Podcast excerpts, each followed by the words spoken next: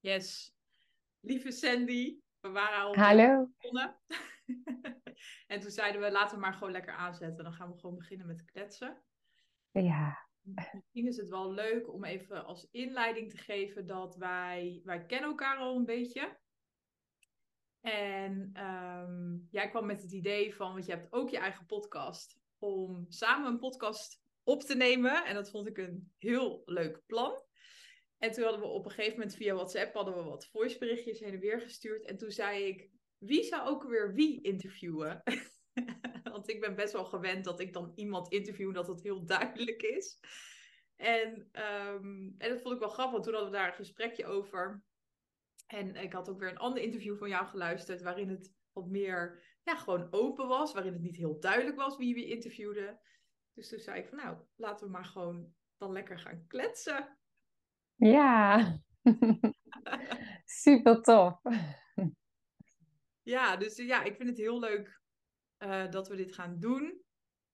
En ik denk dat we vooral over het moederschap gaan praten, over onze bevallingen, over de tijd daarna, want daar hadden we het net ook even over. Uh, ja, want ik ben heel benieuwd, of misschien is het ook wel fijn voor, uh, uh, voor dan weer mijn luisteraars en ook voor jouw luisteraars, als we heel even kort toelichten wie we zijn of zo, of wat we doen. Ja, let's do it. Ja. Beginnen? Wat zeg je? Wil jij beginnen? Ja, dat is goed. oh god. Um, het is altijd zo'n grote, groot iets, hè? Van ja, wie ben je dan en wat doe je? Maar um, heel kort.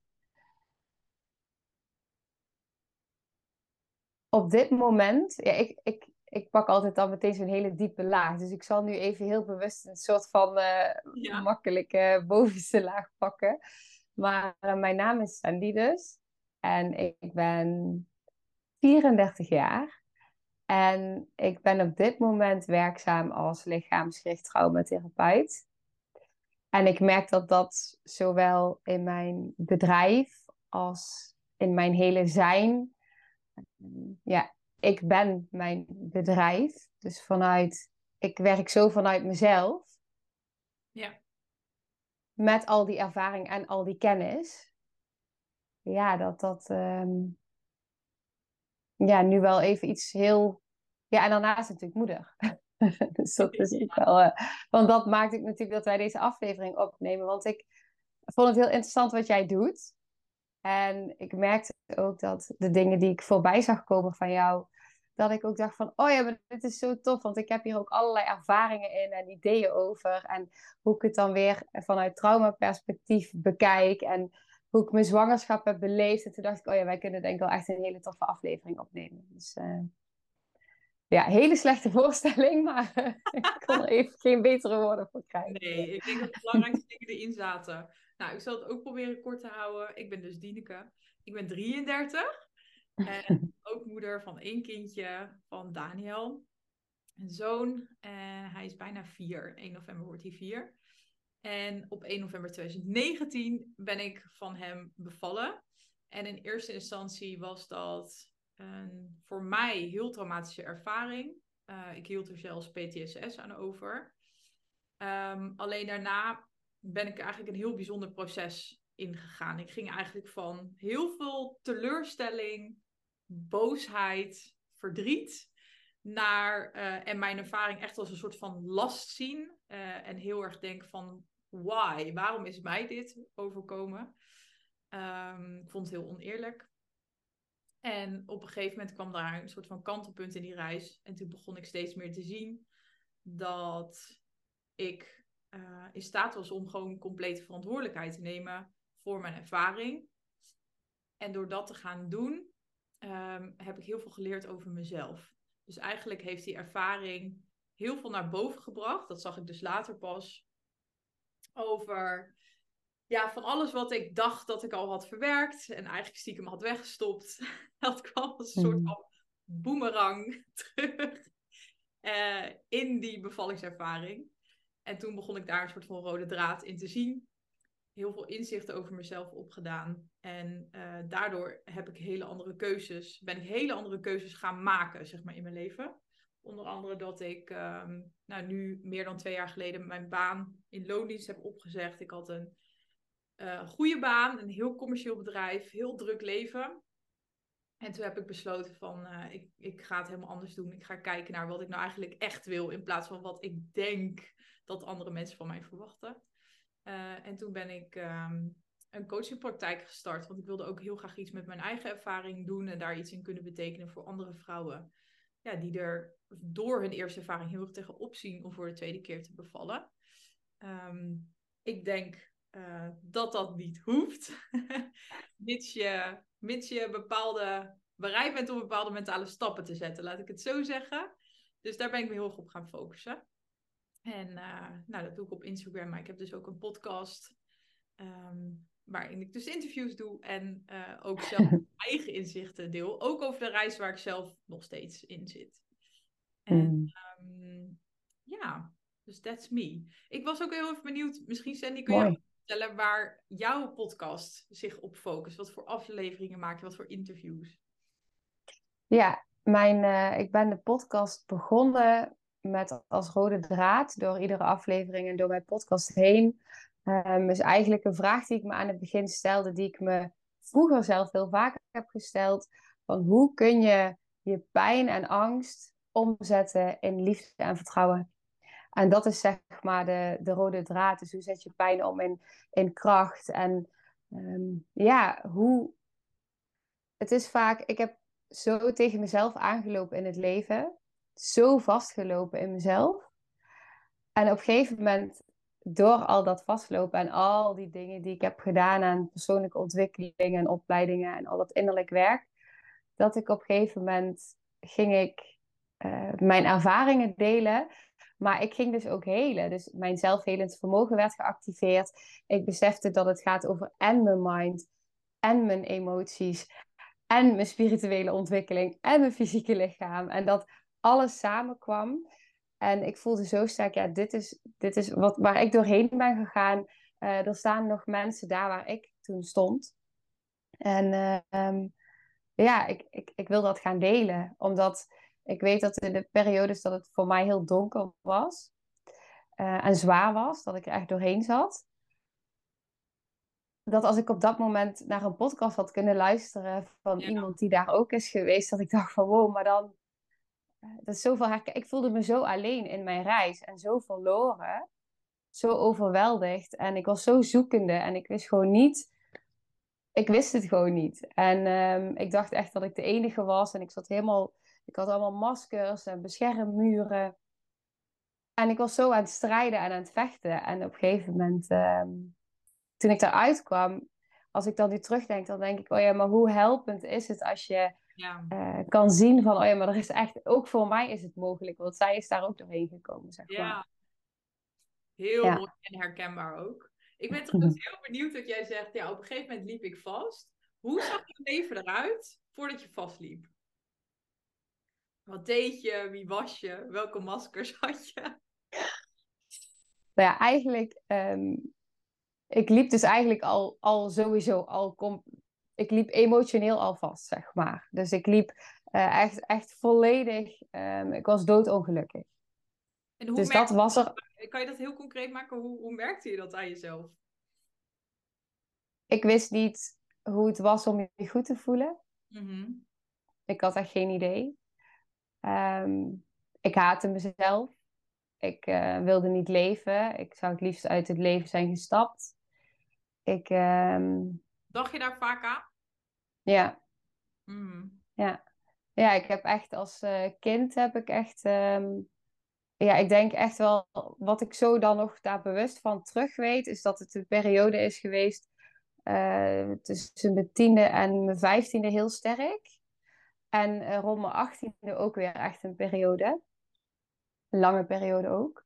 Maar dat ik echt als kind echt wakker werd en dacht van... Uh, ja, waarom ben ik er nog steeds? Ik wil hier niet zijn. En uh, ja, ja. Dat is dan even de lichtste vorm van die gedachte, zeg maar. Maar het waren hele heftige gevoelens. Ja. Dus dat was een beetje waar ik...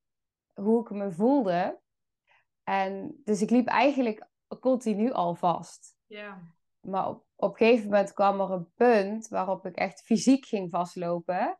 En ik niet meer door kon gaan met doorgaan. Want ik, had, ik liep van binnen vast, maar niemand kon het aan mij zien. Nou, dat is niet helemaal waar. Ehm, maar ik deed er alles aan om het te verbergen. Dat vooral. En hoe liep je fysiek vast? Werd je ziek of wat gebeurde er precies? Nou, eigenlijk had ik altijd al best wel veel pijn in mijn lijf. Ook als kind al. Dus ik had, het, ik had heel veel benauwdheid, astma-aanvallen. Ik had veel buikpijn, hoofdpijn. Dus ik had eigenlijk altijd al pijn. Alleen ik ging gewoon door met die pijn. En op een gegeven moment kreeg ik uh, verschillende auto-ongelukken. Verschillende en... auto-ongelukken? Ja. Kort na elkaar? Nee. Um, ik heb eerst een ongeluk gehad met de scooter.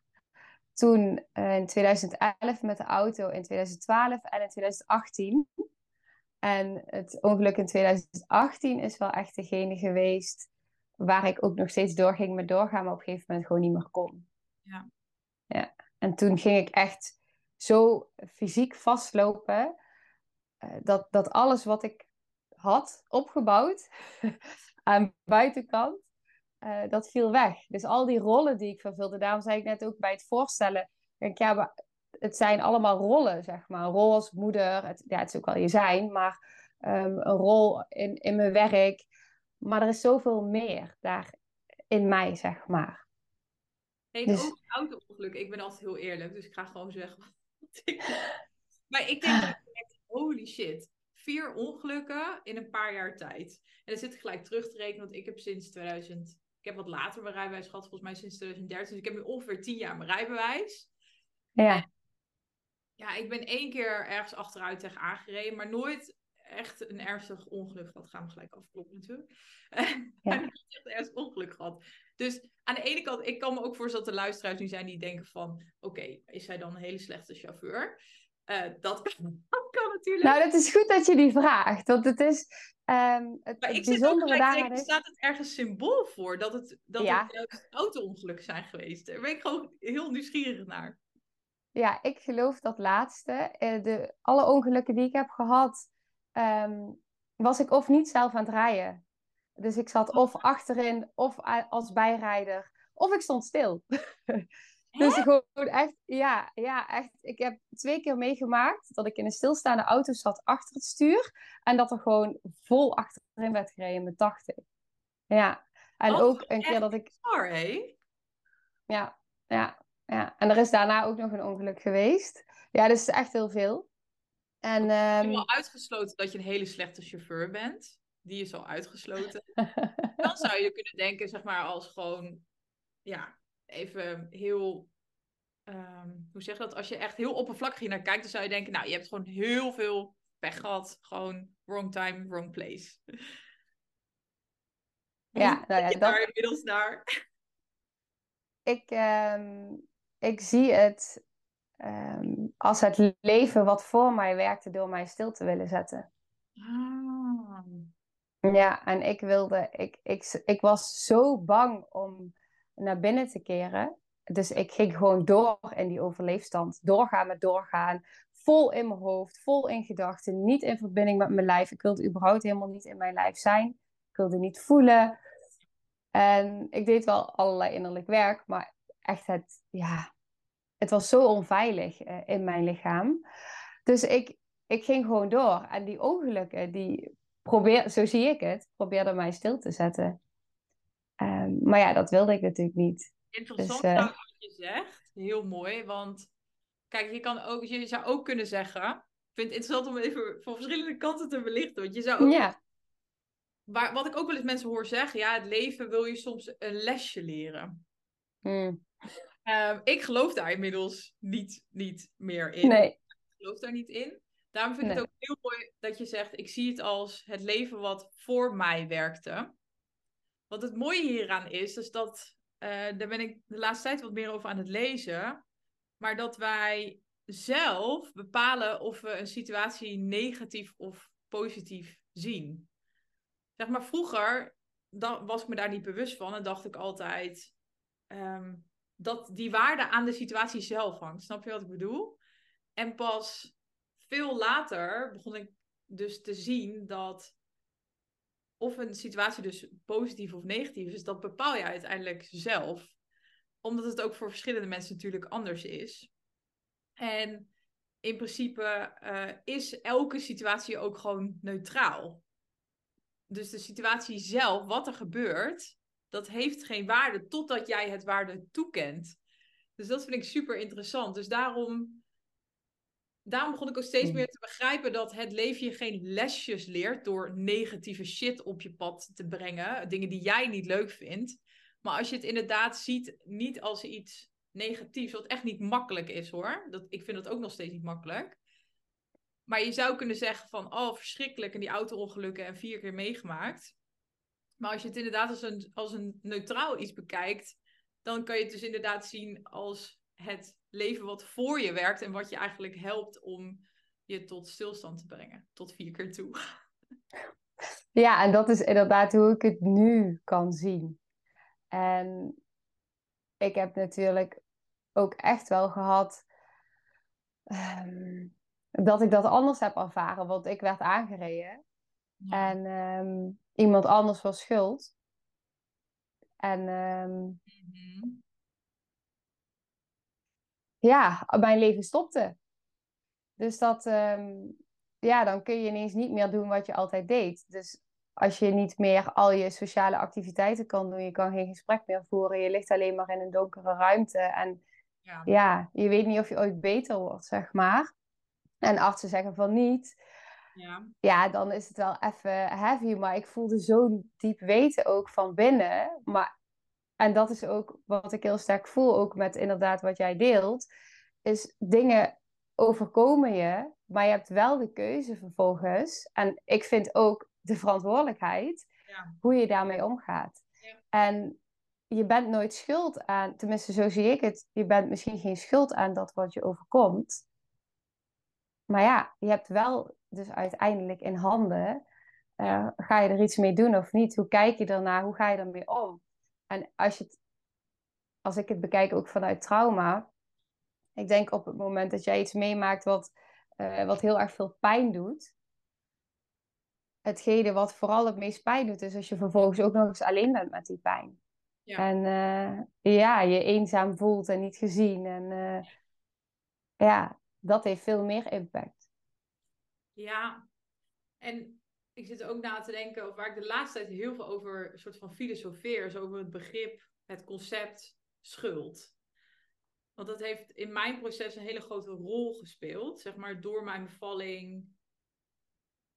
Wat ik heel erg deed was ehm, de schuld van dat mijn bevallingservaring voor mij traumatisch was, die legde ik heel erg neer bij ehm, het ziekenhuis, mijn verloskundige, later het geboortezorgsysteem, waar in mijn ogen van alles niet uh, aan deugde, zeg maar. Dus ik legde die schuld ehm, compleet buiten mezelf. Maar ik gaf ook een soort van mezelf de schuld. Dus er was ook een stuk van waarin ik heel erg zoiets had van ja, mijn lichaam heeft gewoon compleet gefaald. Ik ben blijkbaar heel slecht in bevallen. Uh, ik dacht ook, want ik heb. Uh, ik ben ook eigenlijk meerdere keren in mijn leven vastgelopen. Heb daar ook hulp voor gehad. Dus op een gegeven moment begon ik zelfs te denken, ja, misschien ben ik wel gewoon ehm, emotioneel zo labiel dat ik gewoon niet kan bevallen. Dat ik gewoon die heftigheid van een bevalling kan ik blijkbaar niet aan, want ik ben gewoon zwak. dat dacht ik over mezelf. Nu, als ik het nu uitspreek, denk ik, holy shit, het is gewoon best wel heftig dat je dat over jezelf zegt. Maar goed, dat, dat zei ik. En uh, dat, is, dat is echt heel moeilijk geweest. Ik zeg ook wel eens in mijn podcast: het is veel comfortabeler om ook jezelf, maar ook anderen de schuld te geven van iets uh, wat jij ervaart of wat je overkomt. Dat is eigenlijk veel comfortabeler, want het is veel oncomfortabeler om te gaan zeggen: ik ga volledige verantwoordelijkheid hiervoor nemen. Want dat betekent dat je naar binnen gaat en dat je echt al die shit die je heel lang hebt weggestopt en niet wil voelen, Ehm, dat je daar doorheen moet. Dat je gewoon de modderbak door moet, zeg maar. Zo mm En, maar daardoor ben ik ook heel anders gaan kijken naar het begrip schuld. Want het interessante is dat schuld best wel een grote rol speelt in onze maatschappij. We hebben natuurlijk ook tegenwoordig een heel rechtssysteem. Wat, wat um, ja, aan de ene kant zijn er heel veel kleurtjes, maar het is ook weer heel erg zwart-wit. Want je bent schuldig of niet schuldig. En we kijken heel erg naar, bijvoorbeeld als je naar het rechtssysteem kijkt, ja, iemand heeft dit met voorbedachte raden gedaan, er is een moord gepleegd, het heeft iemand voorbereid. Maar als je hem echt helemaal, als je helemaal teruggaat naar de kern, dan zou je zelfs kunnen zeggen, dit is misschien een heftige uitspraak hoor, maar ik ben daar wel eens over aan het nadenken van, kan je nou, bestaat schuld eigenlijk wel? In de zin van, zelfs als iemand een ander mens vermoordt, hoe naar dat ook is, maar kan je dan zeggen, het is echt jouw schuld? In de zin van, je hebt dit echt met voorbedachte raden gedaan. Want ik weet zeker, als je die persoon... Als je helemaal gaat kijken naar hoe die persoon is opgegroeid, wat ze hebben meegemaakt, de trauma's die ze hebben meegemaakt, de thuissituatie. Als je naar alles gaat kijken, Mhm. en, en dat betekent niet dat het oké is om een ander mens van het leven te beroven, maar dan kan je eigenlijk bijna niet zeggen dat er sprake is van schuld. Nee, nee ik, ik voel helemaal wat je zegt. Ik heb op een gegeven moment. Heb je ooit uh, Anna van Waal, heb je daar ooit van gehoord? Ja. Ja. nou, ik heb haar podcast geluisterd en ik ga binnenkort naar een seminar van haar en naar een tweedaagse. Want ik vind haar echt mega. Alles wat zij Ik zegt, ook. kan ik zo voelen. Oh, echt? Ik praat heel veel over haar. Ik wil mee naar die Oh, seminar. fantastisch. Fantastisch. Oh, wat Laten we het goed. nog even over hebben. Ja. Nee, maar zij is de, eigenlijk de soort van aanstichter geweest van mijn, eh, mijn kantelpunt in mijn reis ook. Wat ik, hoe zij eh, naar bepaalde dingen kijkt. Ja, ja, en ik vind dat ook zo mooi, want ik, ehm, ik ben alles eh, op spiritueel niveau gaan kijken, op zielsniveau gaan kijken. En sinds ik dingen op zielsniveau bekijk, is het allemaal zo anders geworden. Omdat als ik het dan bekijk vanuit de ziel, dan zijn het allemaal ervaringen. En is er inderdaad schuld? Wat, ook al, wat Anne van Wel, de voorbeeld komt ook zo sterk in me op. Wat ze ook zei van als jij, er was op een gegeven moment een moordenaar, wat jij net had ook over moord. Ja, En dat die man gewoon, er was abortus geprobeerd te plegen, terwijl hij, hij was zeg maar die baby in de buik. Ja. Ehm, en hij is dat uiteindelijk gaan, eh, ja, op diezelfde manier, dus ook, ja, ze legt het echt super mooi uit, maar op diezelfde manier is hij, dus er was gewoon zo'n directe link. ja. En dan denk ik, ja, moet je toch eens kijken hoe een traumatische ervaring dus vervolgens geheeld wil worden in de rest van je leven. Op welke manier dat dan ook tot uiting kan worden gegeven. Maar het is zo vanuit ook weer pijn en trauma. Ja, dus is daar dan schuld? Ja, ik vind, eh, ja, zoals ik het tegenwoordig bekijk, bekijk ik het ook niet meer zo. Nee, en ook weer, er zit ook weer een stukje in waar we het net over hadden. Als je in staat bent om alle ervaringen in plaats van positief of negatief, maar een soort van neutraal te bekijken. En eigenlijk dus terug te gaan naar jezelf. Dus wat maakt ehm, dat ik dit ervaar als iets traumatisch of iets negatiefs? En daar zitten hele mooie inzichten in. Ehm, als ik kijk naar mezelf. Ehm, maar dan, als je dat gaat doen, dan speelt schuld ook geen rol meer, zeg maar. Ja, en wat daar ook, wat daar natuurlijk een diepere laag in is, is dat die zit natuurlijk heel erg op de mind. Dus die kan daar een heel stuk in helen. En dat je er anders naar gaat kijken. Maar wat ik ook zie en wat ik zelf ook ervaar, is natuurlijk voor die, eh, nou ja, als je het hebt over je innerlijk kind, je, die kindstukken, ja, die ervaren dat vaak wel anders. En die zitten dan nog wel in een bepaalde pijn. En als die dan ook recht krijgen om gewoon echt puur vanuit alles wat daar zit aan pijn. En of dat dan schuld is, en schuldgevoel naar jezelf. En die ander heeft dit gedaan. Maar als dat ook ruimte krijgt, dan heb je die lagen ook samen. Ja, inderdaad. Ja. Ja. Hey, en om hem weer heel even terug te pakken naar jouw verhaal. Want jij had die ongelukken gehad. En Ja. op een gegeven moment zeiden de artsen tegen jou, je wordt niet meer beter. Je lag in een donkere kamer. Wat was de, wat was de diagnose die je had gekregen? Ik kreeg eh, de diagnose whiplash. En eh, die had ik dus in 2012 gehad en die kreeg ik in 2018 weer.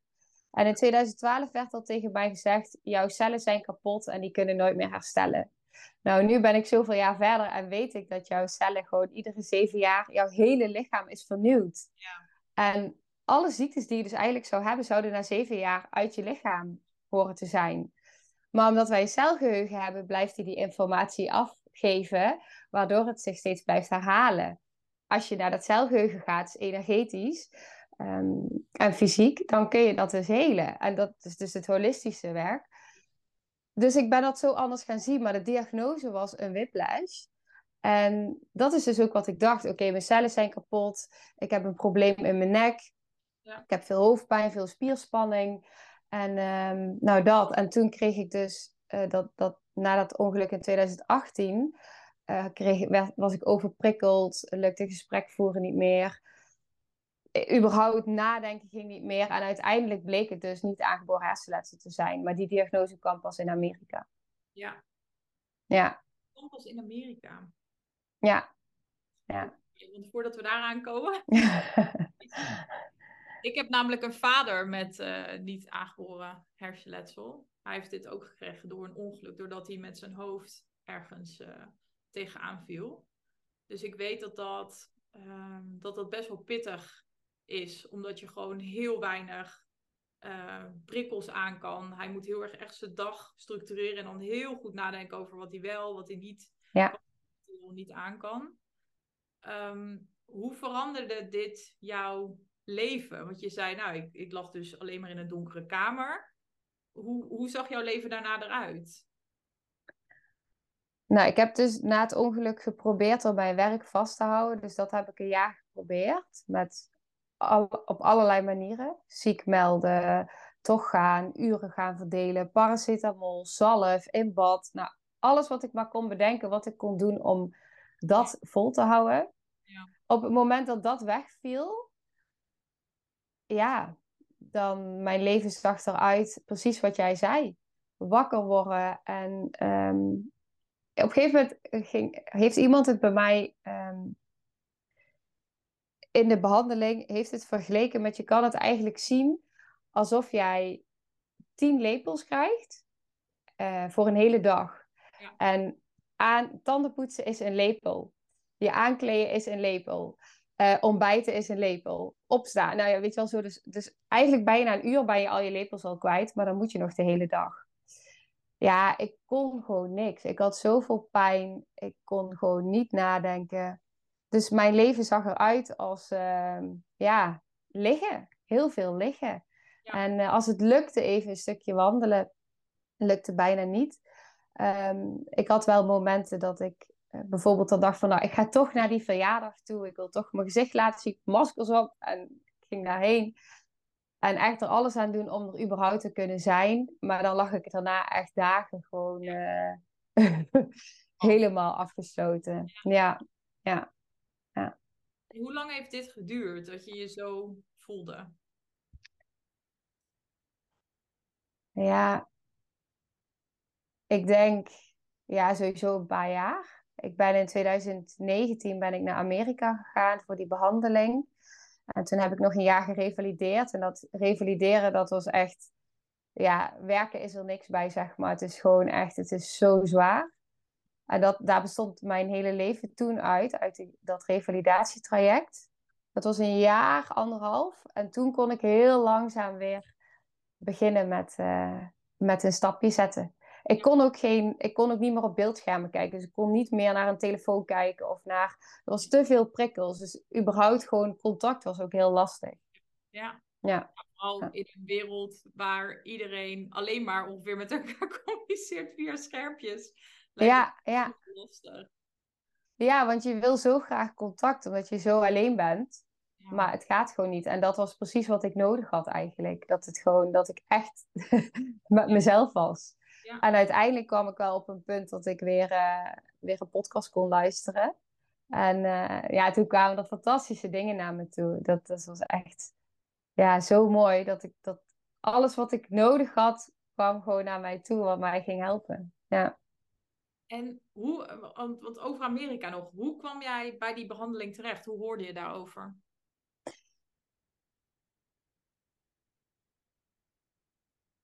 Het eerste wat in, maar ik weet het niet zeker, want dat is ook mijn geheugen.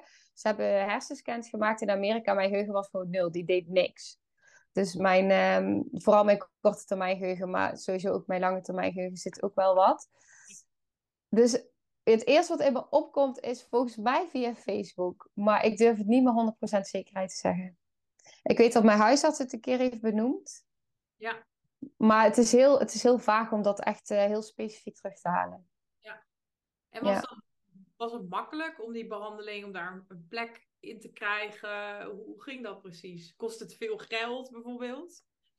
Ja, het kostte uh, de reis en de behandeling kost 15.000 euro.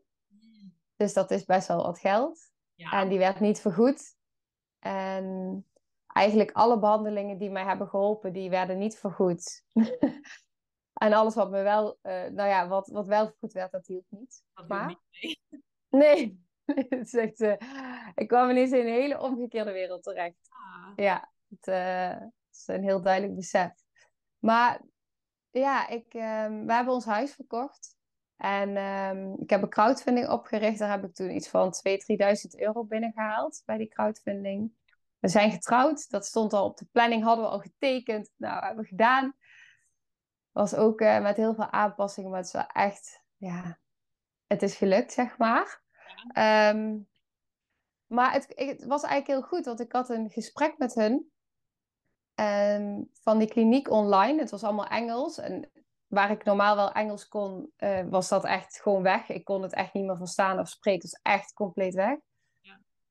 En toen ik hen sprak, want ik dacht nog van, oh jeetje, uh, pas ik wel? Want ik heb een whiplash en kan ik daar wel heen? En er was totaal geen erkenning. Dus ik liep zo overal tegen de muur.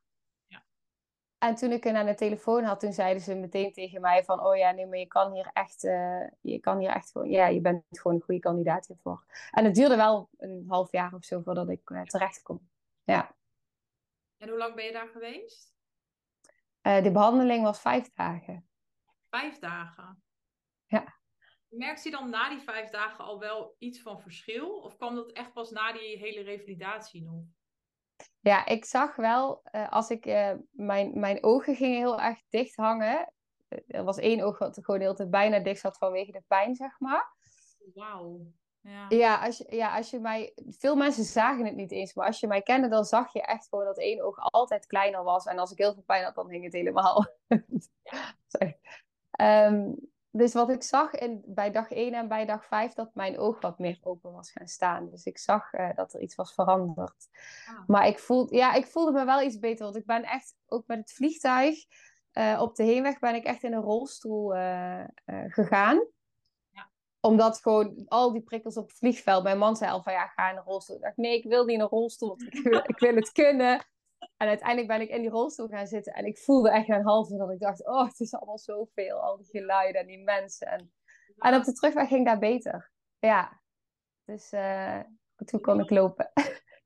Dat je gewoon na vijf dagen al iets van verschil merkt.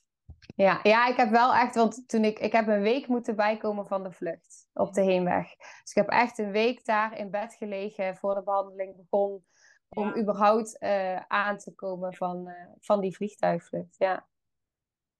ja. Dat begrijp ik ook wel. Want als je al gewoon heel, als je niet tegen prikkels kan en dan zit je zo lang in, opgesloten met superveel mensen, constant geluid. Natuurlijk geluid van het vliegtuig, maar ook van iedereen die aan het praten is en zo. De karretjes die voorbij komen. Dat is echt heel heftig volgens mij.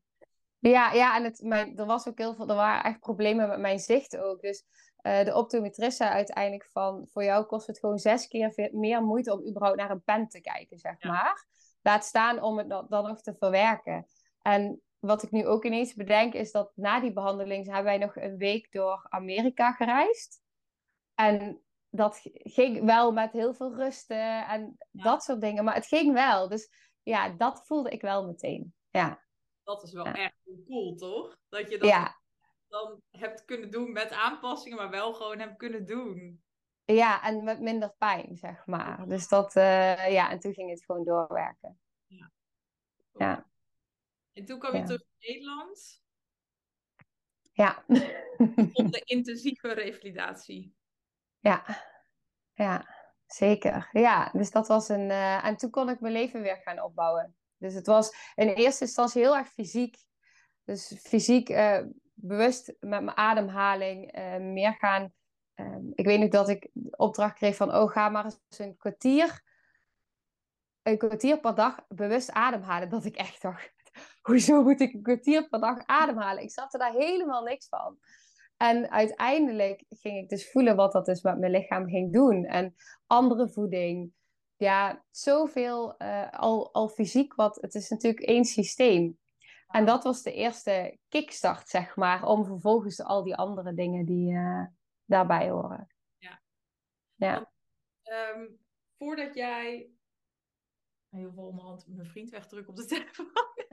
maar voordat jij um, dus naar hey, wacht. Heel even tussendoor. doen, want daar gaat iets uit wat ik. Oh jee. of dat nu kwam doordat mijn telefoon ging. Heel gek. Mm. Ja, we zijn er weer. Um, maar voordat jij dit. Uh... Oh, ik zie al wat er aan de hand is. Oké, okay, never mind. Uh... Gaat goed? ja. We gaan even schakelen. Maar voordat jij um, dus hiermee bezig ging, dus revalidatie inging, en dus ook met, met dat bewust ademen, andere voeding, had jij, had je daarvoor iets, was je dus met aanraking gewoon met spiritualiteit of dus lichaamswerk, dus uh, je, je, ademhaling, uh, gezonde voeding, hoe was dat altijd daarvoor?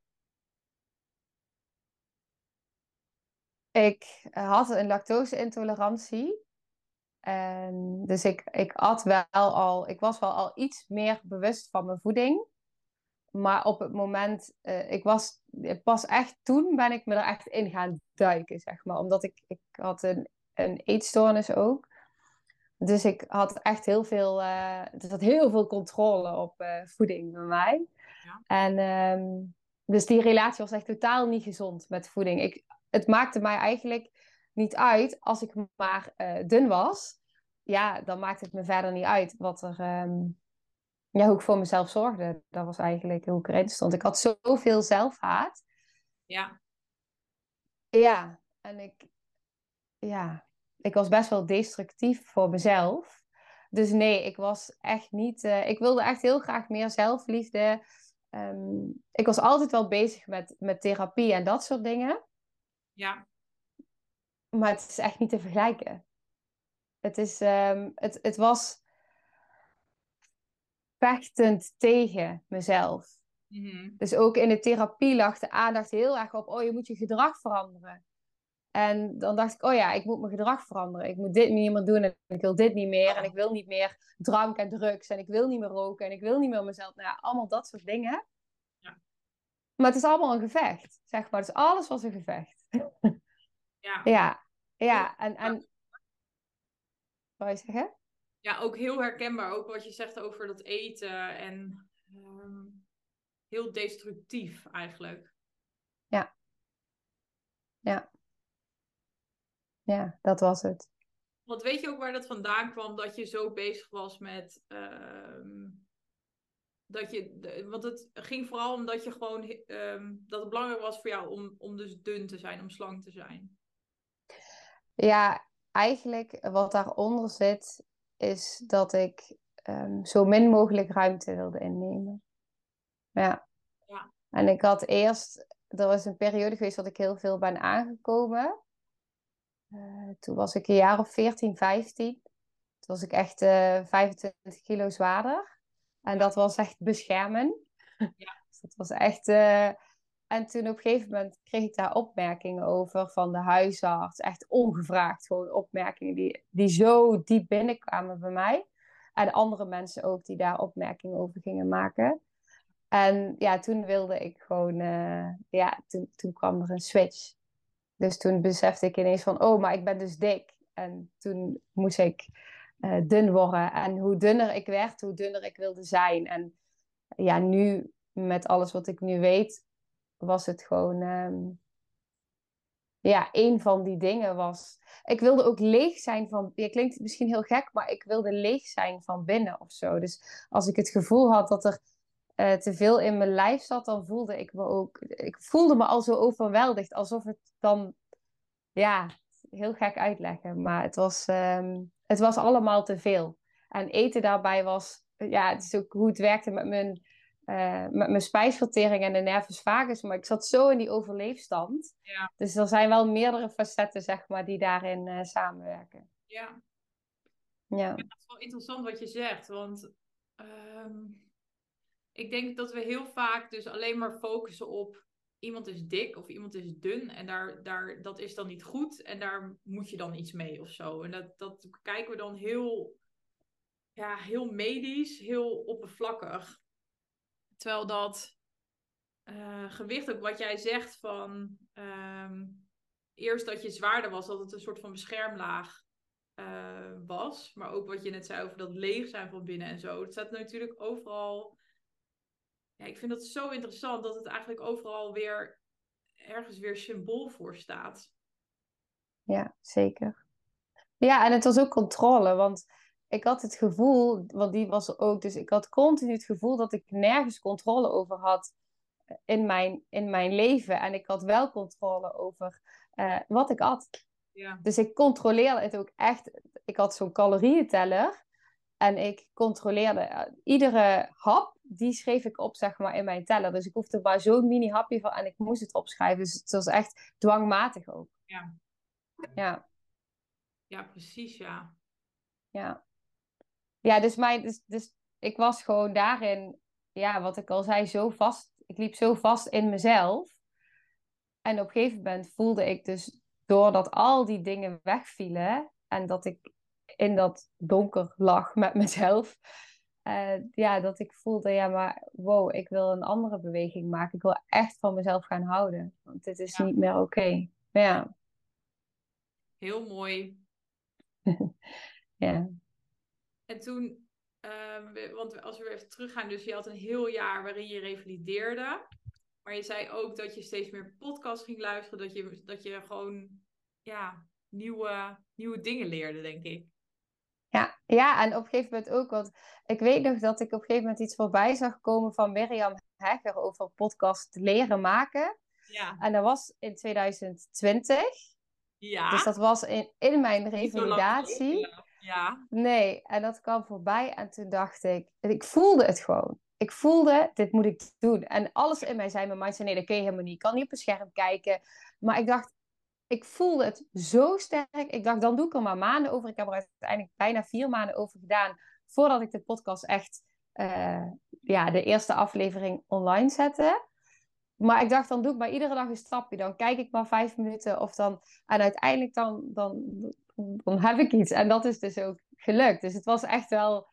Maar mijn mind zei, het kan niet. ja. Maar je hebt het toch gedaan. En toen ben Ja. je meer dus over je eigen proces gaan delen.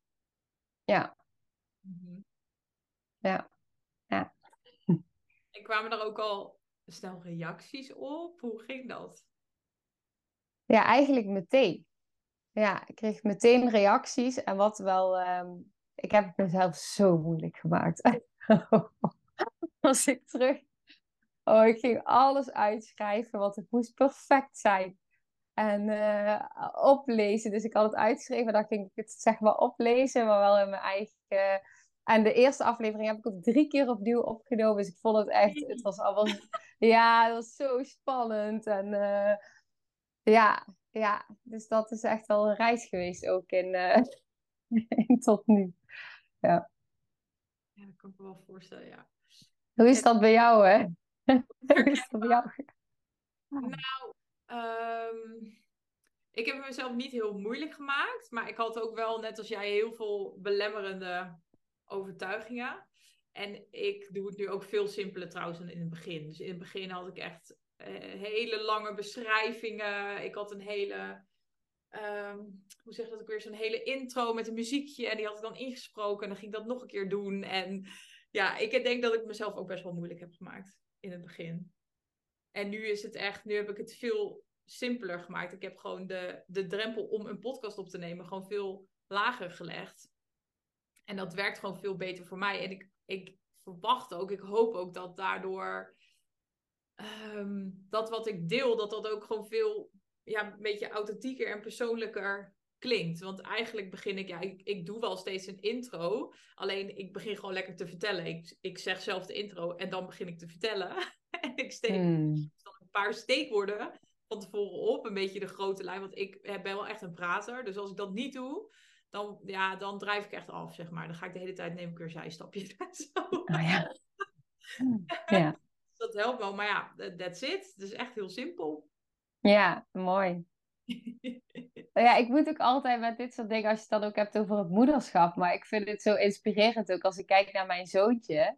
Ja. Want als je het dan hebt over dat je dan dus een bepaalde stap gaat zetten, en dat lijkt dan allemaal zo spannend. En in ons hoofd maken we het dan allemaal zo groot. En als ik dan kijk naar mijn zoontje, die gewoon zo in het vertrouwen, die gaat gewoon. Ja. En dan valt hij, en dan staat hij weer op. En dan valt hij weer, en dan heeft hij een blauwe plek. En dan staat hij weer op. Zo vol vertrouwen, dat ik denk, ja, maar dit is het. Ja. Dat klopt ook, ja. Ja. Over je zoontje en ook over je vriend. Want je benoemde hem al wat eerder in ons gesprek, dat je vriend ook zei van, uh, toen je naar het vliegveld ging, ga nou in een rolstoel. Want wanneer kwam hij in jouw leven überhaupt? Wanneer leerde je elkaar kennen? Het is nou uh, zeven jaar geleden. Ja, acht, we leerden elkaar kennen in 2015. dat klinkt echt heel lang geleden. ja. ja. ja. Hij heeft dus ook heel veel van jouw reis meegemaakt. Ook toen je dus vastliep en uh, met de ongelukken en dergelijke. Ja, ja, ja, zeker. Ja. Ja, dat heeft hij allemaal, uh, allemaal meegemaakt. En um, ik heb altijd wel in veel transformaties gezeten. Hoor, want ja, ik was altijd wel, als ik, als ik terugkijk naar al mijn jaren, ik weet niet of je dat herkent, maar dat ik, dat ik ieder, ieder jaar dat ik verder was, dat ik dacht, wow, ik ben weer zo'n andere persoon dan een jaar geleden. Ook met, met al die, ondanks dat ik dan destructieve, het werd steeds alsof het steeds minder werd. Dus er kwam steeds meer gezondheid. En dat werd steeds, en daar zat ik wel al jaren in. Dus het is ook wel echt een, alleen na dat ongeluk is het uiteindelijk gewoon in zo'n stroomversnelling gegaan of zo. Ja. ja. Want nu, dit is natuurlijk ook Um, ja, het is zo en-en ook. Daarin. Ja, en ook wat je zegt over die stroomversnelling. Die herken ik ook wel. Want ik ben ook altijd wel bezig geweest met persoonlijke ontwikkeling. Ik las altijd heel veel. Ik stond ook open voor, voor hulp. Ook wel iets wat mijn vader en mijn stiefmoeder altijd gestimuleerd um, hebben en ons mee geholpen. En ik kom ook uit een gezin, dus Um, mijn ouders zijn gescheiden. Ik heb geen contact, ja, vrijwel geen contact met mijn eigen biologische moeder, zeg maar. Maar wel heel goed contact met mijn vader en mijn stiefmoeder, slash bonusmoeder.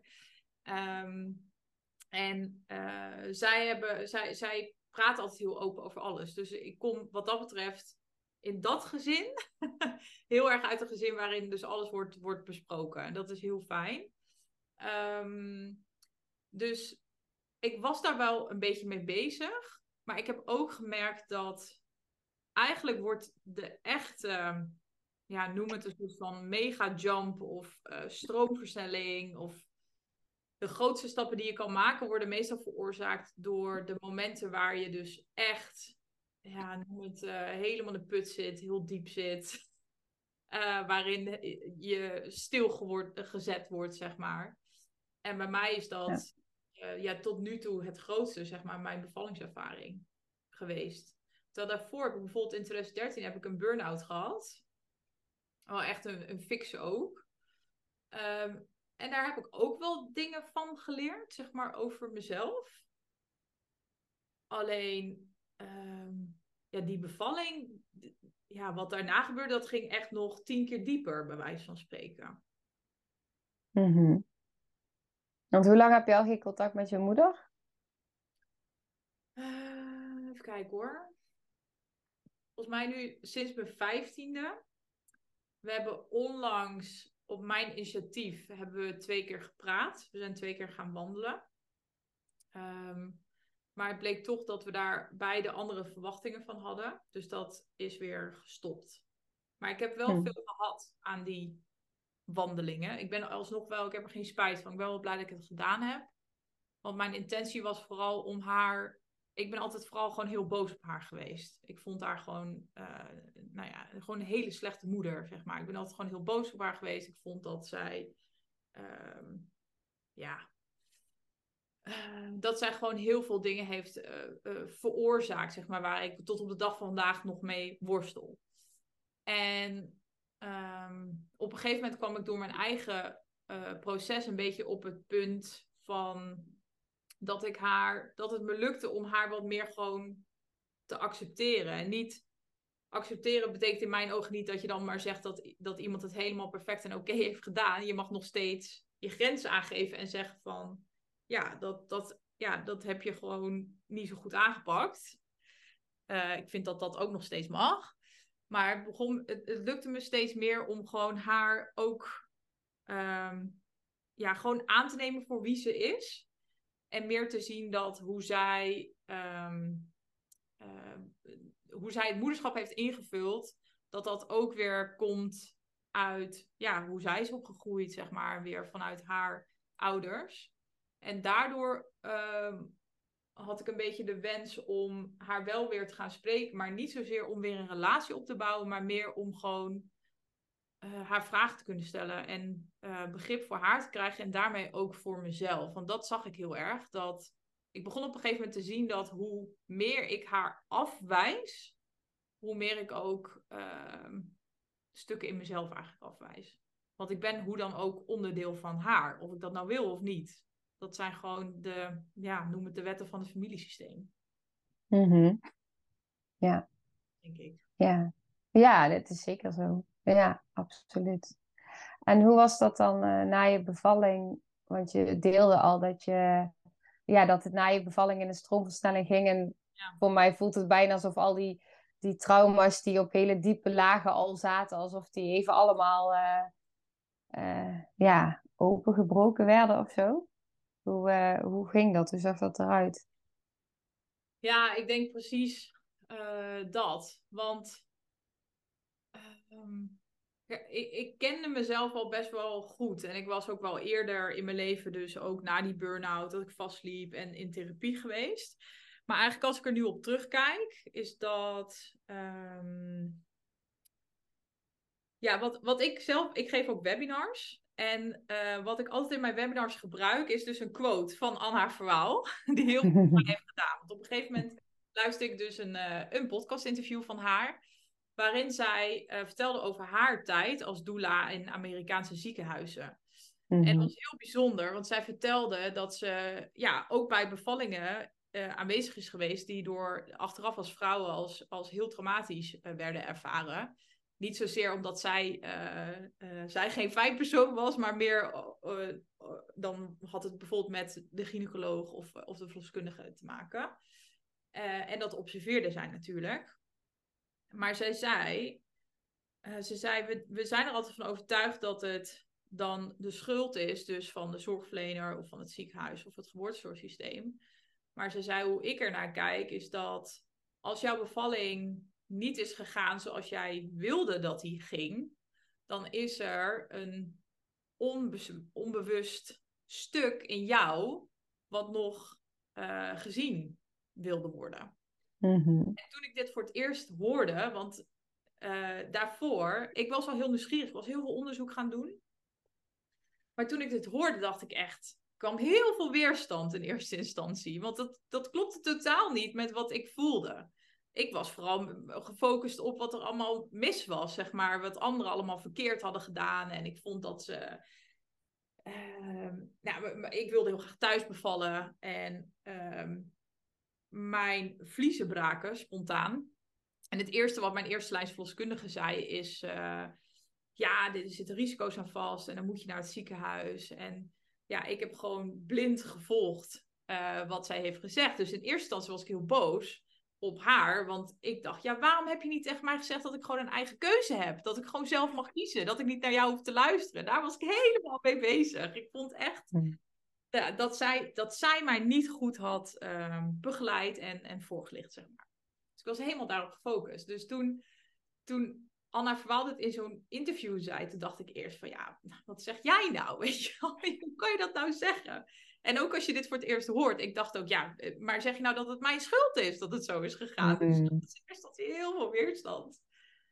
En, maar het bleef toch hangen. Dus toen ging ik daarmee aan de slag. En toen werd eigenlijk Um, toen kwam ik eigenlijk in een soort van nieuwe fase terecht, waarin ik mezelf de vraag ging stellen: wat zegt mijn bevallingservaring nou eigenlijk over mij?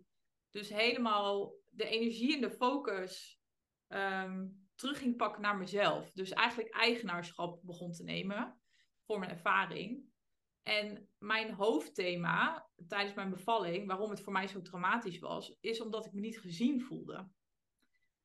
Alleen ik was ervan overtuigd dat om je gezien te voelen, daar heb je andere mensen voor nodig. Dat is de voorwaarde. Die moeten jou zien. En dan voel je je gezien. Mhm. En toen kwam ik in die, toen kwam ik in dat stukje eigenaarschap. En toen ben ik dus helemaal gaan onderzoeken. Ja, waarom? Wat maakte nou dat ik mij niet ehm, gezien voelde? En toen kwam ik er eigenlijk achter dat dat een thema is wat als een rode draad door mijn leven loopt. Ik zag namelijk mijn bevallingservaring als een soort van losstaand iets, iets wat mij was overkomen. Ik had gewoon heel veel pech gehad. Maar toen begon ik te zien dat het ehm, heel veel connecties heeft met andere dingen die ik in mijn leven heb meegemaakt. En als je dan steeds meer verder teruggaat, dus als je die draad letterlijk, het is een rode draad. Dus als jij die rode draad letterlijk volgt en blijft volgen en ik zit nu op video, zit ik echt zo het gebaar dat je het touw vast hebt, maar heel visueel. Dus ik stel me dan echt zo voor dat je dan dat touw vastpakt en dat je zo stukje voor stukje steeds verder dat touw gaat volgen en dan kom je gewoon dingen tegen. En toen kwam ik opeens uit op mijn burn-out. En wat heel grappig is, vind ik, ik kan er nu heel erg om lachen. Ehm, maar toen kwam ik erachter, toen zat ik daar weer eens aan terug te denken. En vlak voordat ik in die burn-out raakte, ik wist al, dit gaat niet goed met mij. Dus zeg maar, dat, dat voel je wel. Maar ik was aan het wachten tot mijn manager zou zeggen. En daar was ik ook heel gefrustreerd over. Ik zat alleen maar te denken: waarom ziet niemand dat het zo slecht mhm. met mij gaat? En dat zei ik dan ook tegen vriendinnen: van ja, het gaat wel heel slecht, maar mijn manager die ziet dat niet. En zo stond ik erin. Ik was echt aan het wachten tot mijn manager naar mij toe zou komen en zou zeggen: gaat het wel goed met jou? Moet je niet wat rustiger aandoen? En, en zo stond ik gewoon, ja, zo stond ik in het leven. Dus nou, dat kwam ik tegen op mijn draad. En dan ging ik ging steeds verder terug en terug en terug. En nou, er zat nog meer tussen in, maar anders wordt het echt een heel lang verhaal. Maar uiteindelijk kom je dan uit op je kindertijd. Uiteindelijk kom je dan uit op de eerste zeven jaar van je leven. En dan ga je dus kijken van waar komt dat gevoel nou vandaan? Ehm, en ja, dat is waarschijnlijk heel erg vanuit uh, dus mijn relatie met mijn moeder. Ik, uh, ik ben, ja, de hechting tussen mij en mijn moeder is gewoon echt niet goed gegaan, weet ik inmiddels. En... Weet je ook welke, hechting je, welke hechtingspatroon je hebt? Nee, dat weet ik niet zo goed. Oké. Nee, maar mijn, mijn moeder heeft later wel eens gezegd dat ze altijd, uh, dat ze al van baby af aan heel erg heeft getwijfeld of ik wel van haar hield, bijvoorbeeld. Oh ja, ja, ja. Dus ja, herken jij je in um, misschien in een stukje bindings... Uh... Ja, bindingsangst? Um... Meer richting vermijdende hechting, zeg maar. Ja, maakt het niet zoveel. Ja. Ja, ja, ja, daar ken ik me wel in. En ik ben heel erg van, uh, als, als het uh, niet goed met mij gaat, dan gaan mhm. alle luiken dicht en dan keer ik helemaal naar binnen. En ik ben heel erg, mijn overtuiging is echt, ik moet alles zelf doen. Dat is de overtuiging eigenlijk die ik uh, vanuit mijn hele vroege kindertijd, die is geïnstalleerd zeg maar in mijn systeem. Ik moet alles zelf doen. En dat, dat doe ik ook, letterlijk. Heel ben ik me daar bewust van. Um, maar, zo, maar zo ver gaat dat dus terug. Um, En zo zie ik dus een bevallingservaring inmiddels ook. Dat als je bereid bent om dus echt die stukken te gaan aankijken. Want die, die patronen die je eigenlijk niet meer dienen, wel als kind heel erg gediend hebben daarom is het ook niet alleen maar, het is niet alleen maar verkeerd, zeg maar, dat je die hebt. Alleen je wil ze wat meer een balans krijgen. Maar die patronen, die blijven zich herhalen op, in verschillende gedaantes, verschillende situaties. Ja. Totdat jij er iets mee gaat doen.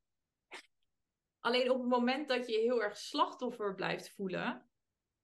Dat, ze, dat vond ik ook mooi, wat Anne Verwaal ook in dat interview zei. Ze zei, ja, als je slachtoffer bent, ja, dan ga je niet opschieten met bewustwording.